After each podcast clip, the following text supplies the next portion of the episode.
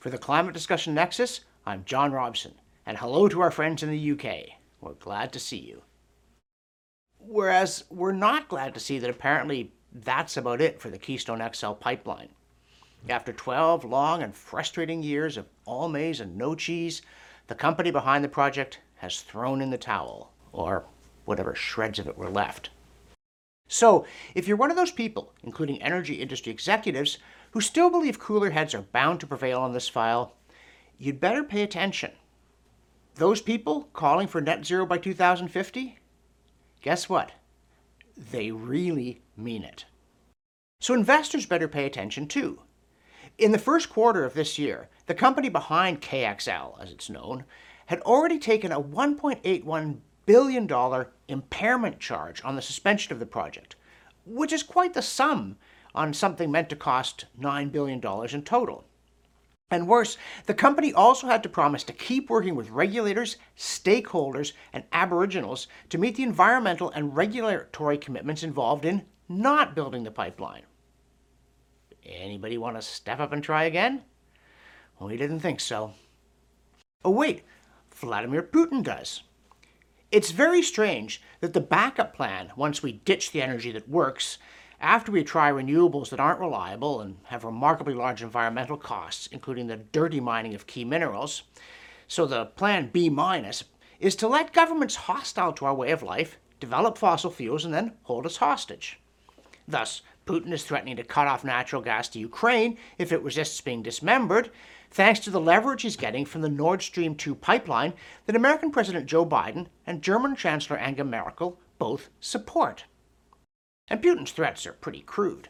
At the St. Petersburg International Economic Forum in June, Putin was asked whether Russian state owned gas giant Gazprom would still ship natural gas through Ukrainian pipelines to the EU once Nord Stream 2 was operational, and he replied, Everything's possible. We're ready for this and we want it.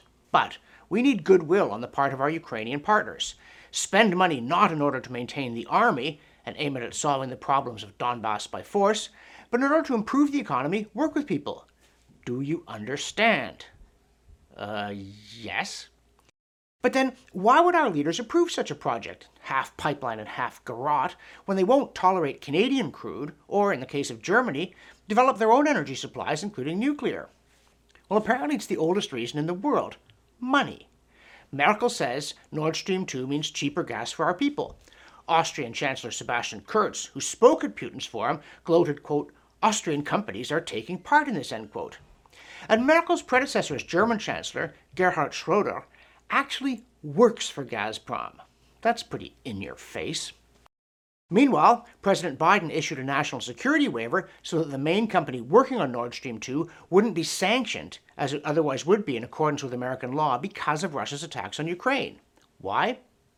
He didn't want to annoy Europeans keen to sell out their security, apparently, whereas Canada can go burn hydrogen or something. Back in 1984, I mean the year, not the book, a Soviet dissident named Vladimir Bukovsky declared in disgust that modern liberalism is, quote, best described by the Russian saying that it is like a dog in reverse because it barks at its own folks and wags its tail in front of a stranger, end quote. These are harsh words. But how else do you explain barking at your own fossil fuels while wagging your tail at Xi Jinping's coal plants and Vladimir Putin's natural gas? So, citizens as well as consumers better pay attention to this loopy set of policy positions or attitudes or whatever they are.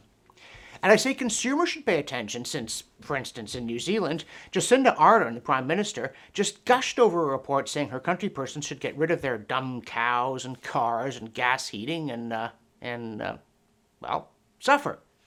After calling the climate crisis, quote, life or death, end quote, which at least might represent a rhetorical ceiling unless we're next told that perdition or salvation is at stake, Ardern called New Zealand's Climate Change Commission, He Pou a Rangi, final 400 page report an achievable blueprint and, quote, one of the most significant documents I'll receive in my time as Prime Minister, end quote, and also promised to read it at some point. Then she added, in an unguarded moment, that, quote, having a roadmap doesn't change the fact that the road will be steep and tough at times, end quote. Yeah, especially if, like New Zealand, your emission cuts have been all talk so far. So, in fact, everybody better beware.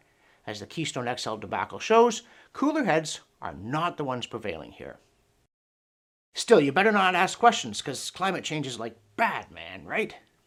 Well, a new study by Swiss Re Institute, which is an arm of the world's largest reinsurance firm, says it's so bad that if we don't mend our carbon sinful ways, world GDP is, quote, set to lose up to 18%, end quote, by 2050.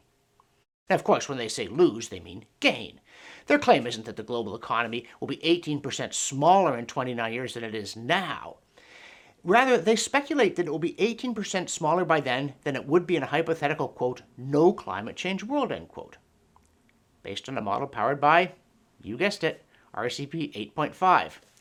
But such jiggery pokery is common because it is much scarier to imply that we'd actually be poorer, even though the idea is nuts.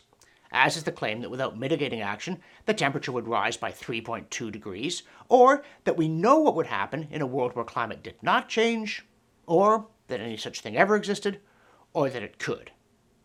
Still, better pay higher premiums, right? I mean, it's that or go work for Putin. Now, speaking of backward dogs, one of the most embarrassing moments for climate alarmism came when leaked emails from the University of East Anglia's premier climate research unit revealed intellectual partisanship, shabby practices, and outright manipulation of data, culminating in Phil Jones' infamous reference to using, quote, Mike's nature trick, end quote, of mixing different data types, quote, to hide the decline, end quote. But now the British government run media outlet, the BBC, is doing a documentary about Jones' heroism in the service of a higher truth. Uh, to which we can only retort with Dave Burton of Sea Level Info that perhaps they should make it the start of a series whose next installment could celebrate Charles Dawson, perpetrator of the Piltdown Man hoax. then we add, you know, who knows, Trofim Lysenko?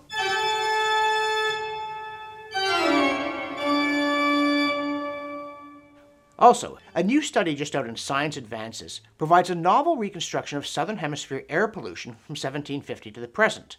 There was a lot in the study. What we want to look at now is that the authors, based on 14 boreholes from the Antarctic ice cap and one from the Bolivian Andes, say there were a lot more forest fires over the last two and a half centuries than anyone thought. And this discovery is actually crucial to the global warming debate because those infamous computer models assume that climate is very sensitive to greenhouse gases, but there wasn't much warming in the 20th century because of a supposed increase in aerosols. But if aerosols actually went down instead, then the models are dramatically overestimating the impact of CO2 and its much maligned cousins, and there is no crisis, except in climate science. One big mystery in the settled science of climate change is why the COVID lockdowns didn't affect the increase in atmospheric CO2 supposedly caused by human beings. As Clyde Spencer observes, if humans are a major source of the increase, a dramatic cut in our output of greenhouse gases should have been reflected in the numbers. And if it wasn't, you'd think the guardians of orthodoxy would have something to say by way, if nothing else, of rationalization. Because if rising temperatures drive rising atmospheric CO2, not the other way around, as seems to have been the case historically, their whole theory is in ruins. Now, Spencer also says that the small amount that humans contribute to, quote, total carbon flux into the atmosphere, end quote, that's around 4%, has no impact on how much gets absorbed because, quote, the atmosphere can't tell the difference between anthropogenic sources and natural sources, end quote. This is quite an important point. As he says, quote, it is generally claimed that about half of the anthropogenic CO2 goes into the atmosphere and is totally responsible for the annual increase of about two parts per million annually, end quote. But why? Why would all the natural carbon be absorbed by Mother Nature while half of ours is spat out if she can't taste the difference? And how would she? This is a very important point, as is his additional, almost casual aside that, quote, if it weren't for the economic importance of fossil fuels, we wouldn't have an estimate of their annual production, consumption, and resultant emissions. The available atmospheric CO2 measurements wouldn't allow us to make such estimates, end quote. Hang on, our massive disruption of the ecosystem wouldn't be measurable by looking at the ecosystem? No, because our output is so small compared to natural sources that it has no discernible impact on the increase year on year or even in the seasonal fluctuations in that increase. And Spencer's not done yet.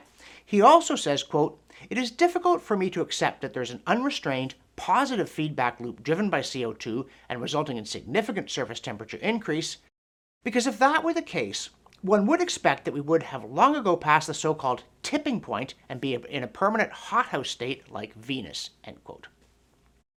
Which brings us to another crucial point, also first brought to our attention as an aside. This one's from Richard Lindzen in the Australian Institute for Public Affairs book Climate Change The Facts 2020 about, quote, the general expectation that long surviving systems are dominated by negative feedbacks, end quote.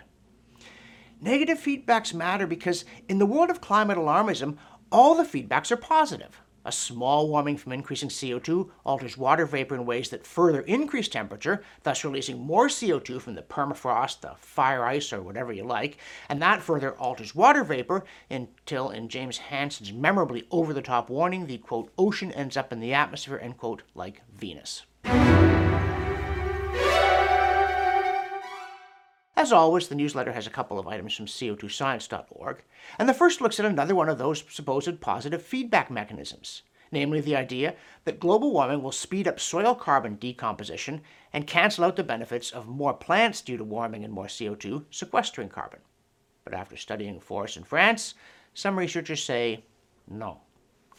The second CO2science.org piece asks whether it's really true that spring is coming sooner. It's France again, southern France, by examining when 17 reptile and amphibian species ended their hibernation.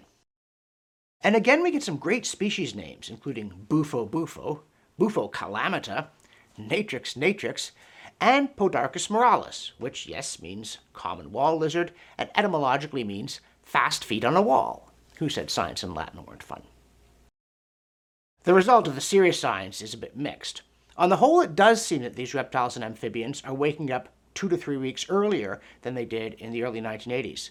But six species didn't change, and of the other 11, some now seem to be in retreat. And since they do seem quite sensitive to temperature, it suggests that the latter isn't climbing relentlessly either. As always, if you find our work helpful, or just like names like Bufo Calamita, please follow us, share our work, and support us so we can continue to pipe up, even if Keystone XL cannot.